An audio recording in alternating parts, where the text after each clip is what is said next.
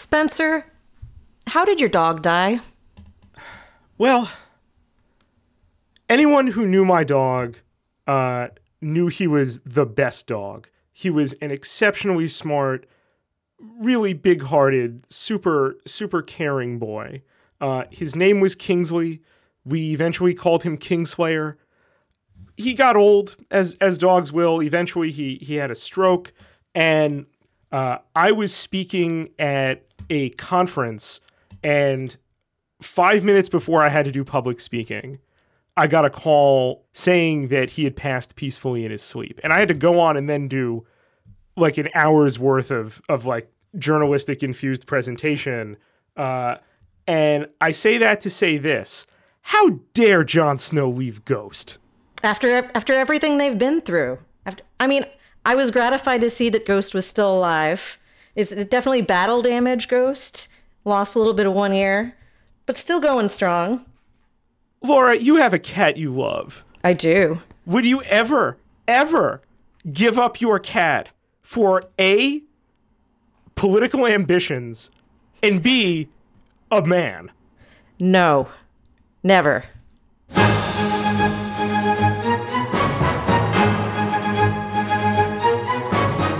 Welcome to Citadel Dropouts, a Game of Thrones podcast for Wired. I'm Laura Hudson, a former Wired entertainment editor and the writer behind Wired's Game of Thrones recaps, which are now back on Wired.com. I'm Spencer Ackerman, a senior national security correspondent for the Daily Beast and formerly a senior writer for Wired.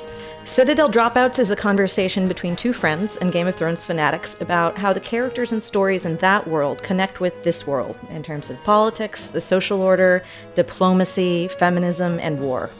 We are not a recap podcast. As we move to the end of Game of Thrones, we're going to talk about the deeper themes of these final episodes. Our goal is not to spoil, our goal is to enrich, but if you haven't caught up with the show and you care about spoilers, you should do that first before listening. Laura, Spencer. I, I struggle to describe how much I hated this episode. And yet, that's what we're going to do for the next 45 minutes to an hour. What about it stands out to you the most? So, a question we have been posing all throughout the existence of Citadel Dropouts uh, for the past three seasons of this show is what exactly, in a Westerosi context, does the Daenerys Targaryen revolution portend? What exactly is the agenda of this thing? We knew in the context of Essos precisely what Daenerys' agenda was. It was to liberate people. Well, there was actual slavery in Essos that she combated. That doesn't apply to Westeros. So, what does the agenda really, you know, have in store? How, in other words, does Daenerys define her liberatory agenda? What is the the, the Daenerys Targaryen version of liberation politics? Well, both fortunately and unfortunately, she actually tells us in this episode. The problem is that it doesn't make any sense. I'm trying to remember who she was talking to, but she says something like, I'm here to free the world from tyrants. That is my destiny, and I will serve it no matter the cost. And to be clear, the cost that we're talking about in that context is the deaths of thousands, if not tens of thousands, of innocent people. So, in order to save the people, Spencer, they must be killed. In order to save the world from tyrants, she must become a tyrant. It really all makes sense if you don't think about it very hard. I'm I'm I'm more of a tankie than you are then because I I don't have a problem with revolutionary violence uh, within certain parameters. I recognize that, as Robespierre said, uh, citizens, do you want a revolution without a revolution? As something that doesn't really fly. Um, my problems with what it was that we now know the Daenerys Targaryen agenda to be are reactionary, and they are not what we were promised. And uh, I want to go into this in some detail. Um, so, seminally for this show and for Daenerys, we learn in Meereen through the famous conversation with Tyrion uh, that what she wishes to do is to break the wheel. Tyrion thought initially, and Daenerys corrects him in particular, that uh, perhaps Daenerys was just about turning the wheel so that her favorite allies could be in place um, atop the social structures and political and economic structures of Westeros. And that is what her revolution was. No, no, Daenerys said. I am out to break the wheel. We didn't know what that meant, again, in a Westerosi context, because we knew most of what we knew about her politics uh, in, in relation to slavery. We've been waiting and waiting and waiting to see how Daenerys actually answers the question, and now we know. And it is exactly what Tyrion thought from the start, and the show conditioned us not to believe because of what Daenerys said. We learn at uh, dinner after the apocalypse uh, that because you know Gendry swings a good hammer, if you know what I mean, that he's going to become the new Lord of Storm's End.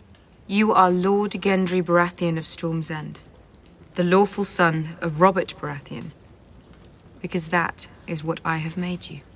That means that yes, a bastard boy from Flea Bottom is going to be Lord, one of the highest lords in Westeros, right? But wait. That also means there are still high lords in Westeros, and that the condition of all of the other Gendries, of the, which there are so many, is going to be completely unaffected by what Daenerys has in store. Later on, we find that the Hand of the Queen, in order to save himself and his brother from being killed, is willing to make his former cutthroat another High Lord. We made a deal long ago, do you remember? If anyone offered me money to kill you, you'd pay me double. What's Double Riverrun? Highgarden. Whatever you could say about that, it is not the politics of liberation that we have been accustomed to from Daenerys Targaryen. We have been waiting for deliverance from this iniquitous social and political and economic structure that brought us to our moment of present misery, that brought us to the destruction of Westeros through the, the, the wars of the Five Kings, which demonstrated the rot that had persisted throughout this entire social structure where we learn again and again and again throughout the story of A Song of Ice and Fire and A Game of Thrones that the real constant here is that the people suffer while the High Lords play their games of thrones. And this is exactly what we are now seeing again and again happening now with Daenerys.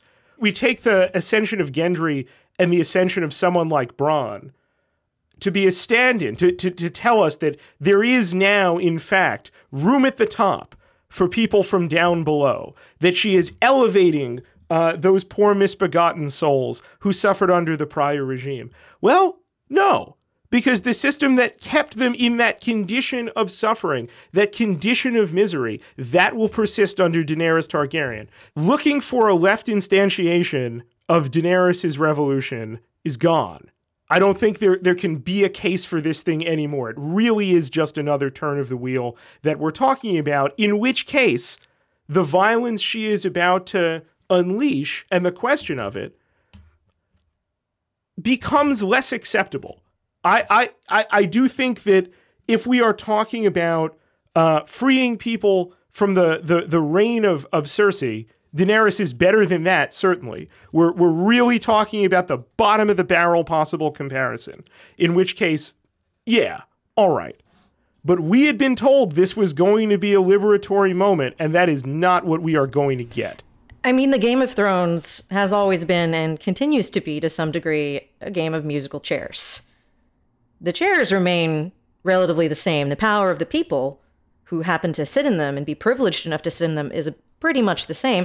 It's just that the names get moved around. I and I think that if we actually paid attention to some of the things that she was saying, the the basis on which she was claiming a throne for herself, period, and this throne in particular, she was doing it she was doing it on the basis of birthright and power. And I think that's interesting because now that we know that Jon actually has a much better claim to the throne than her, that's revealed for what it really is It's not because, you know, in the same way that maybe people have, you know, they subscribe on some deep level to some higher uh, philosophical belief or political belief or religious belief. It's not that she believes so deeply in the sanctity of birthright, which is again a completely made up idea if you think back in history, like, you know, more than 100 years. When it comes down to it, if she really cared about that claim, Jon has the claim. What she has is naked ambition for personal power. For personal power. That's all it's ever been. As we have discussed before, it makes no sense for her to base her claim on some kind of idiotic law and tradition. The claim is the nuclear weapons she possesses, marshaled in the name of some sort of cause. We judge the merits of the cause based on what it promises, and in particular, based on what it promises for the most vulnerable people here, not the most privileged ones. And we now learn that they're not going to get anything. They're going to get a shadow of upward mobility as a cynical sop instead of getting the wide ranging social salvation and recognition that they themselves are the power here. That is the power more powerful than dragons, I tell you. The power of solidarity, the power of the people. We are getting none of that here. We are now simply getting, you know, possibly, uh, you know, a bloodbath in King's Landing. So, you know, Gendry, uh, who swung a good hammer, can rule over something like one seventh of a continent. He himself points out how unprepared, how how I actually kind of hated the politics of that, in particular the class politics of that, because they're they're kind of making it out like it's it's Gendry's bumbling fault for now being this sort of high lord, while it's outside of his uh, area of expertise and any of his claim. No, it's the it's the fault of the person who's putting him there. It's it's it's unconscionable. It's Daenerys not caring, just like she didn't care enough about Meereen to leave anyone more qualified than her side dick who explicitly says, fuck the people, fuck the city. He left that guy in charge of making sure that revanchist slavers don't come back into power. I think there's a reason why we haven't had any, you know, cuts back to Essos. If I had to guess how well things are going over there right about now, I would say not great. And I also think that when we are talking about uh, Gendry, this was not an assignment uh, that was that was given him. This was not a title that was given to him purely out of some sort of meritocracy. I, you know, it, there's that fact too. It's made very clear that this is the heir uh, of Robert Baratheon, and she's she's making a political tactical decision to try and put uh, enough people who are loyal to her into those musical power chairs uh, in such a way that will, you know, back her reign. A fitting reward for a hero, and a Lord of Storm's End who will be forever loyal to you. This isn't this isn't about who does who's the best at things, because that's never what it's been about. I mean, this is something that we brought up at the beginning of this season of the podcast, uh, and I think we're starting to see a lot of these things uh, come into shape in terms of the different potential uh, political groups or individuals uh, that could ultimately win the Game of Thrones. Uh, and one of the ideas that we had discussed was that to some degree, the success of the show on some level will depend upon what it has to say about that. Yes. It's not clear to me that we're going to come out of this with, again, anything approaching wheel breaking or anything revolutionary. Uh, so if, you know, if we do end up with a version of Game of Thrones where all it has to say is here's a slightly different person that's not as bad in the exact same political system. Will it have been satisfying? Will there have been a point to this? I, I can't believe that I, I heard her say as a summary of her as her as her bumper sticker men will live without fear or cruelty under their rightful queen. No they'll live under precisely the fear and cruelty under any queen under any aristocratic circumstance under any bourgeois form of, of, of a republic it, it will always be such, such that they will live with, with, with fear, with cruelty, and with want. And it doesn't have to be this way. And this is now what Daenerys Targaryen is selling, and what the show is selling as liberation. Uh, a a a slight tweak of the wheel so that you know at least the worst person alive is not in charge. That's the best we're we're told we can hope for here. I mean, the way that I see it now, I'm. I was going to try to do D and D alignments for a second, but I'm not going to do that. But I, I can see a couple of different flavors of bad potentially emerging, and they're kind of the same ones that they were all along. There's Cersei, who's just completely selfish and evil, uh, and and and you know makes you know makes no bones about the fact. Very has very little pretense about the fact that she does not care about her people or, or pretty much anyone else. Then you have Dany, who's someone who, uh, again, I think would prop up an incredibly uh, unjust system that would contain an enormous amount of suffering. But you know, I, I, I think that she would, in the way that uh, you know many people of power who like to think of themselves as good people would do, she would make concessions here and there. You know, giving alms to someone on the street doesn't fix the problem of institutional poverty, but it maybe makes you feel better for the moment. I, can see her being that type of leader. And then you have Jon, where he's just good but stupid, which we see like three more times in this episode, where he just can't stop starking, you know, saying the absolutely most inopportune thing at the worst time. Uh, you know, and, and think what you will about the political calculation of him telling his sisters his true identity. The problem with Jon is that was not political at all. He just did it because, gosh darn, it was the right thing to do. And that's what gets you killed. I don't, you know, I think if we learned anything from Ned Stark and every other Stark man, it's that, you know, that doesn't lead to a lot of longevity. So I don't know that any of these outcomes are super great. You know, the few times when they've gotten into the experience of the small folk, as they say, you know, during the War of the Seven Kings, half the time, you know, they don't even know who's marching under what banner. They don't really care. They just want their lives to be less painful uh, and chaotic. It doesn't have to just be less painful, and that's what's what's really making uh, me upset about this. That the show's horizons uh, for for for telling us what is possible are so low and so dim that uh, we see Daenerys Targaryen is, you know, just another liberal. She'll make things slightly better. She'll make things better than the worst person alive. And that is supposed to be the politics of liberation that we're told is breaking the wheel. Well, that's not. It's it's just simply not. And I can I can hold my nose and vote for it uh, because I don't want the worst person in the world to be to be in charge. Uh, but that's a different thing from believing in it and from seeing it as the alternative that uh, the humanity that was brave and good enough and solidaristic enough to unite against a, a civilizational disaster deserves. Yeah, I, I, think one of the problems I have uh, with the show right now is it's coming to its conclusion. And this was always going to be an issue, but you know, I think part of the narrow horizons of conceiving of different forms of political power come from the fact that, you know, this is a fantasy book. It's based in fantasy tropes. It's based in, you know, certain traditional ideas of, of monarchy. But again, this was always a book that wanted to subvert a lot of the most fundamental ideas uh, about fantasy. And I think that would that would be a genuinely interesting way for it to try to be braver.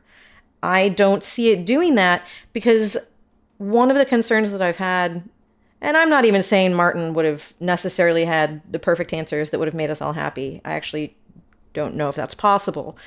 But more and more since we've gotten beyond the tracks of the books, you know, I feel like the show it doesn't always understand narrative or character arcs so much as it understands cool moments. Right, spectacle. Yeah, I mean, like the whole point of Jaime's character was he starts off as this huge asshole. First episode, you know, pushing a little boy out the window and crippling him forever. And, you know, we see this very earned arc of him becoming a better man. And then for him at this climactic moment to be like, actually, no, I'm terrible and and the one person that i had you know most been closely bound to and most grown apart from i'm going to go back and do that for some reason even though i have a real chance at happiness here it's not just that it was stupid which it was it just feels like it negates that whole arc and and you know certainly with tyrion i feel like there's been a lot of like even even weird moments uh like well his stupidity for three seasons compounding with every every episode. And there just even tonally off note moments where he was okay you know he'd he'd, he'd be snarky and he'd make jokes and be a little bawdy uh, but tyrion was never just a, a weird bully and then for some reason in this episode you know we see him picking on brienne for being a virgin and then pulling uh, jaime aside to ask for specifics about her genitals Yeah. where i'm like I, i'm like in addition to him, you know, having behaved pretty uniformly foolish uh, about every military decision, including, I've harped on this, but I'm not going to stop because the huge mistake that you just made that everybody yelled at you and said, Tyrion, you're stupid for doing that, was him saying, despite literally everything I've learned over the course of this show and my life, maybe Cersei can be reasoned with. And at the end of this episode, he does it again. He does it again. You're not a monster. I know this because I've seen it. and, and it's it's it, it sucks to me because the character the character's not allowed not only to be as complex as he used to be but not allowed to grow in any way if anything i feel like his movement has just been inconsistent and also just retroactive and it really bums me out So, given that we're seeing so many departures from the consistent characterization of of these characters, the ways in which the inconsistencies manifest take on, I think, greater aesthetic and thematic meaning because they become the choices that the writers are are making when when this divergence happens, um, seemingly without knowing them. And and and to just you know back up a second, I think you know what we saw with Jaime, what we saw with Tyrion plays into really something that we ought to address, and I want to hear your thoughts on in, in you know in, in- at some length, which is this was a really deeply misogynistic episode. I I wonder if this is you know e- recognizing that we've had episodes where Sansa is raped uh, and have that rape shown through the eyes of a man, uh, where Jaime rapes Cersei, and the writers seem not to recognize what they had done. Uh, where Gendry is sexually assaulted, and that's treated casually and eventually played for laughs. Um, I don't know. This is th- this is at least up there. I found really stunning across so many different characters, and I, I'm I'm very curious for your thoughts. I think a lot of the, again, a lot of the problems I had, a lot of problems I had with that in this episode are consistent with problems that I've had with the show in the past. You know, I, I think you know there's there's been an argument at certain times where it's like, no, we have all of this horrible rape in here because we're making a statement about rape or it's realistic. It doesn't always feel true. You know, I, I think that, for example, in this episode, there could have been a way to address, oh, um, you know, despite the fact that Arya won uh, the battle for everybody, and if not her, Dany, um, you know, that all these men are rallying around Jon. That's the kind of man he is. He's little. But he's strong.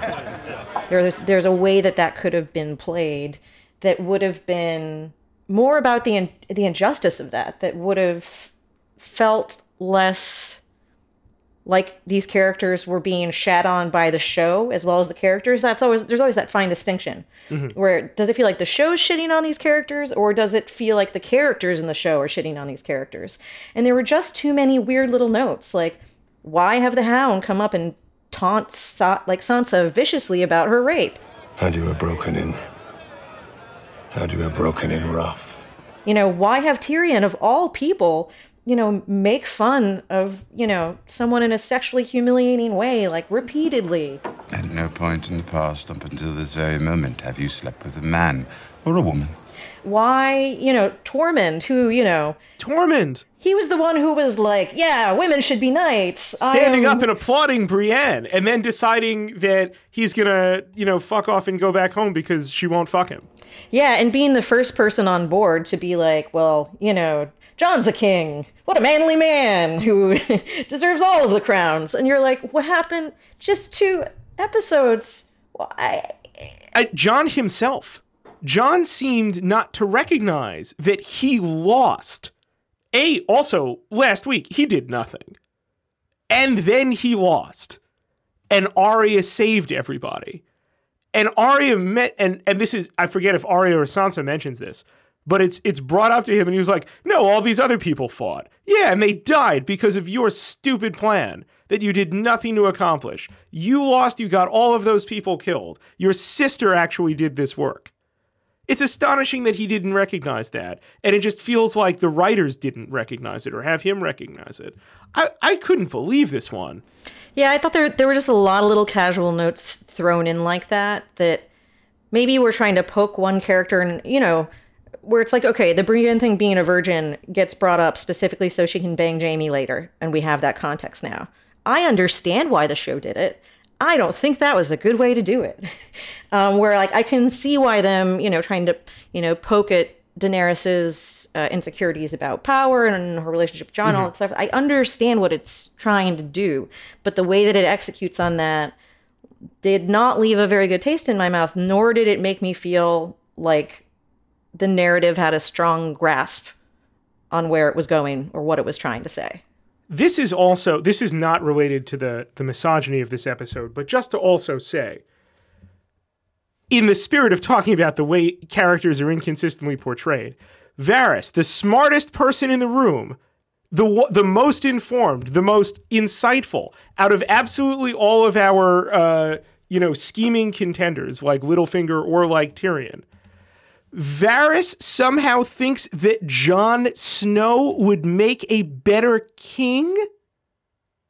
That is an insane thing to believe. That is an insane thing to believe that Varys would believe. If this was, you know, some setup for, you know, a commentary on the misguidedness of intelligence or ideological blindness, uh, forcing even those who fashion themselves uh, as as as clear-eyed thinkers, uh, fooling themselves.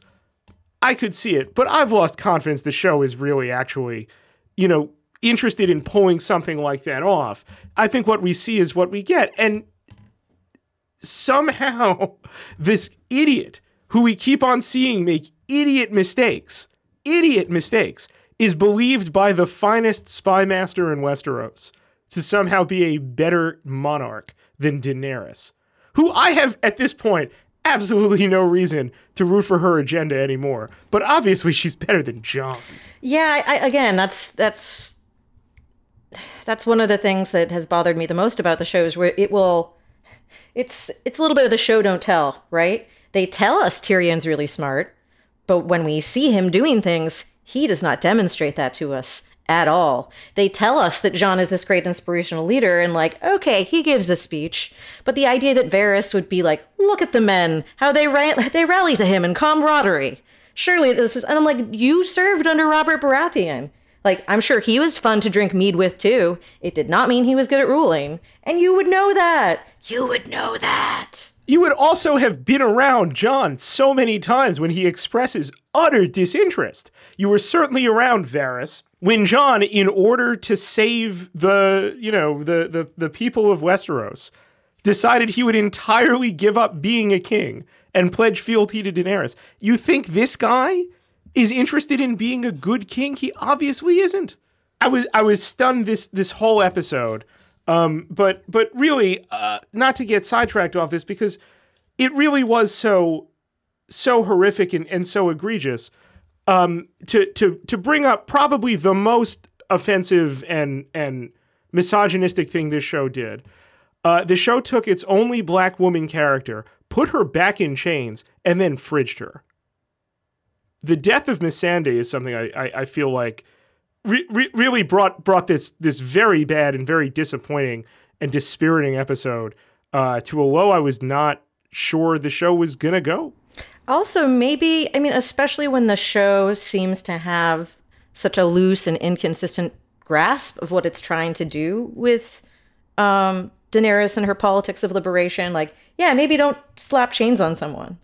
Uh, What are we to take away from that? That Cersei would put people in chains, but Daenerys wouldn't. There's it's it's it's it's again, it's like a cool moment versus a narrative choice that makes sense. Where you know to be like, oh yeah, they used to call her Breaker of Chains. We're gonna take her friend and put her in chains, and then say Breaker of Chains. And it's like you've done something here, but it's not clear what it is. It told us nothing about Cersei that we didn't already know. It served no real plot purpose. They killed Missandei for no reason. It's insane to me that Dany would heed Tyrion after pointing out again and again and again how he doesn't understand Cersei and how misguided this whole thing is. Um, to say that perhaps they could bargain for her life. Obviously, Cersei can't live after all of this. It's not just revenge. It's because as long as she lives, she will recognize that she poses a threat to Daenerys and will seek to maximize that threat until she wins. We know this about her. There is no reason Missandei had to die to tell us something that we've known so consistently for so long. It's really offensive and it's it's very sad that they did this. Speaking of offensive, uh, I, t- I forgot a totally other misogynist thing that happened in this episode where the hound, who, you know, has always had a soft spot in his uh, heart or various places for uh, Sansa, uh, decides to mock her pretty ruthlessly for being sexually assaulted. And then we get to see her respond by saying, Without Littlefinger and Ramsay and the rest, I would have stayed a little bird all my life that on some level, like she's glad that she was assaulted and abused by all these different men because it, it made her strong. And like, okay, I get it. You know, the survivor narrative of like, you know, what didn't kill me made me stronger. But again, that's. I don't know anyone who's been through some shit who believes that. I think, but the, I think it also comes down to a problem that you see in a lot of narratives that's like, well, we understand in general about characters and story and also life that yes, going through difficult experiences does make you stronger. But there are so many other bad things that can happen to a woman besides rape. There really are. And the fact that that is so casually used as the shorthand, you know, becoming the Lady of Winterfell and keeping her people alive, those were also things. They were not specifically about men committing violence to her that also made her stronger. And so I think, you know, reducing all of the growth that she's had as a character, the person that she's become, the politician that she's become, uh, purely to these acts of violence committed against her by men, I think is really reductive. And again, the show has not had a super strong handle on how to deal with sexual assault. So I didn't love it. I didn't love it. And also also why? What did we get out of that interaction that we didn't already know? I found it actively belittling. And I no one I know who has who has survived rape, who has survived sexual assault, who has survived abuse who has survived torture would ever say that experiencing this brought me to where I am now. It's the rest of their life they're trying to reclaim after those events. And and to hear them say so casually, to have in, in the in the mouth of perhaps the show's premier survivor, to say that, you know, this was, you know, all a learning experience and, you know, it was worth Ramsay Bolton uh, to get a glimpse of how the world really works, um, is I think the same kind of uh, blithe attitude um, toward a very serious subject that is not to be trifled with. Um, that brought the show to its worst moments of depicting sexual assault and doing so casually.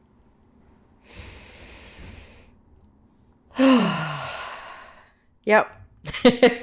yep.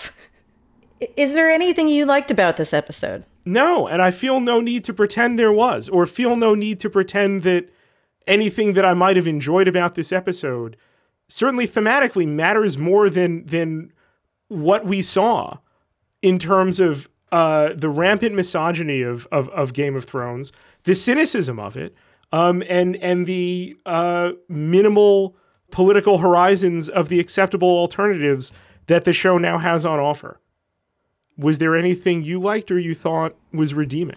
Well, there was something I liked, but it's also complicated. Surprise! I'm like, I thought it could go so much worse. Um, there's that moment that we get with uh, Gendry and Arya, and he's given the lordship or whatever, and is immediately, right. um, immediately like, "So be with me, be my wife, be the lady of Storm's End." A little slow down there, brother. But you know, I, I appreciated that you know they remain consistent with Arya's character. It's you know that callback to that conversation with Ned from very early on, where she's like, "I'm not a lady. I've never been a lady." He's like, "Oh, one day I'm not going to do the accent. one day you'll grow up and Yeah. you'll you'll be the lady of the castle and of princesses." And and she was very always very simply like, "Nope, that's not me." Uh, I I enjoy that that she's been consistent in, in that arc, but it also it just bums me out a little bit that I feel like she's you know, certainly within this episode, one of the only female characters that's allowed to maintain dignity. Yeah. And, you know, she's a far less traditionally feminine uh, presenting character. Uh, it bums me out that the more traditionally feminine presenting characters just get, you know, uniformly shit on and dismissed and degraded kind of top to bottom. So I like that for. I just didn't like the rest of that. Well, but I feel that's a really good segue to talk a little bit more about Jaime and Brienne. Oh. Because it seems like when when you the dynamic you're describing with Arya um, to some degree fits uh, Brienne as well. Um, and here we saw a moment of of of you know glorious hope um, and tenderness that I was so happy to see um, turned into something so cruel that that I'm I'm kind of stunned that they did it.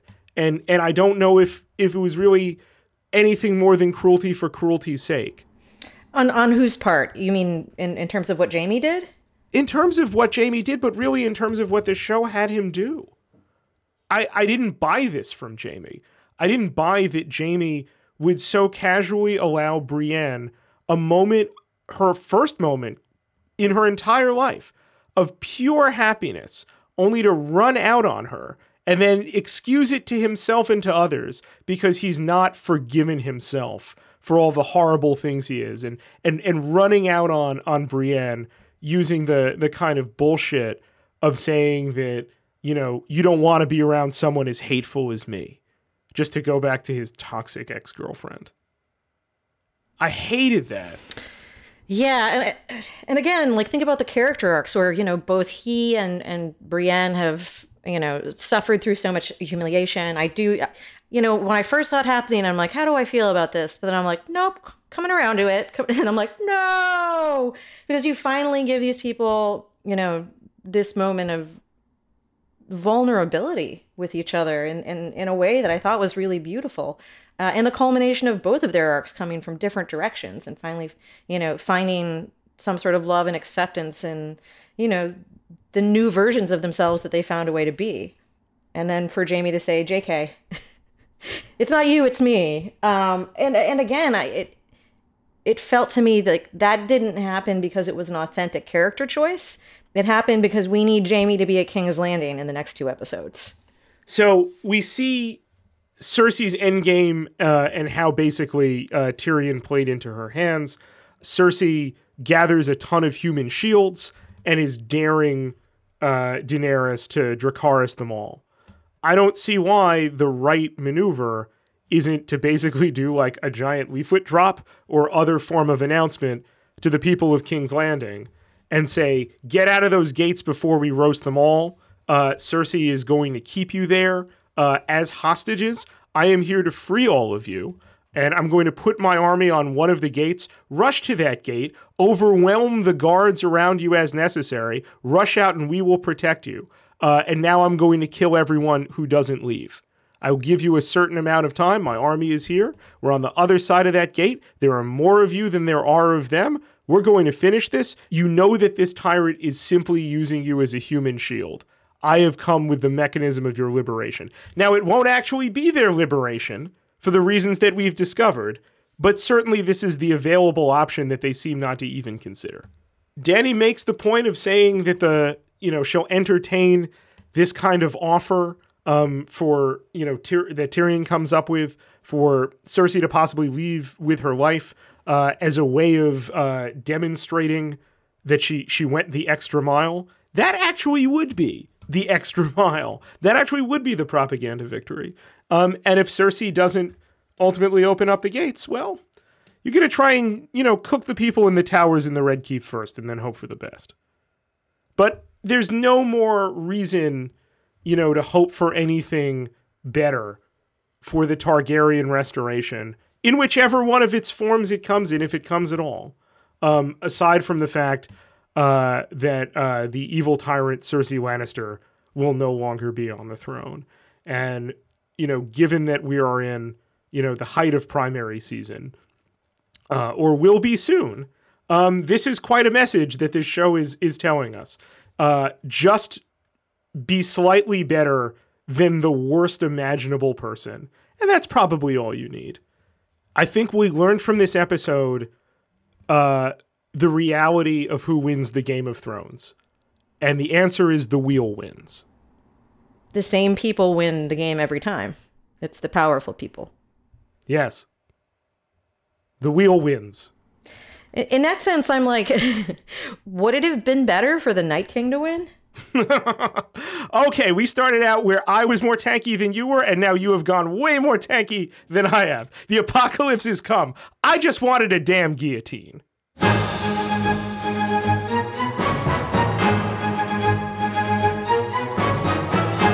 If you haven't already, subscribe to us online and write about how we hate your favorite show. We're at the Citadel Dropouts on iTunes, and if you have a minute, leave us a review about how we hate your favorite show. We don't hate, well, we've put together a special offer for listeners of Citadel Dropouts. First time subscribers can get one year of Wired for just $5, which is 50% off our standard price. You'll get unlimited access to Wired and the Get Wired app, plus a print magazine if you'd like. Just go to wired.com slash flash sale. Citadel Dropouts was produced by Jeremy Dalmas. I'm Spencer Ackerman, And I'm Laura Hudson. and we'll be back next Monday morning. Thanks for listening.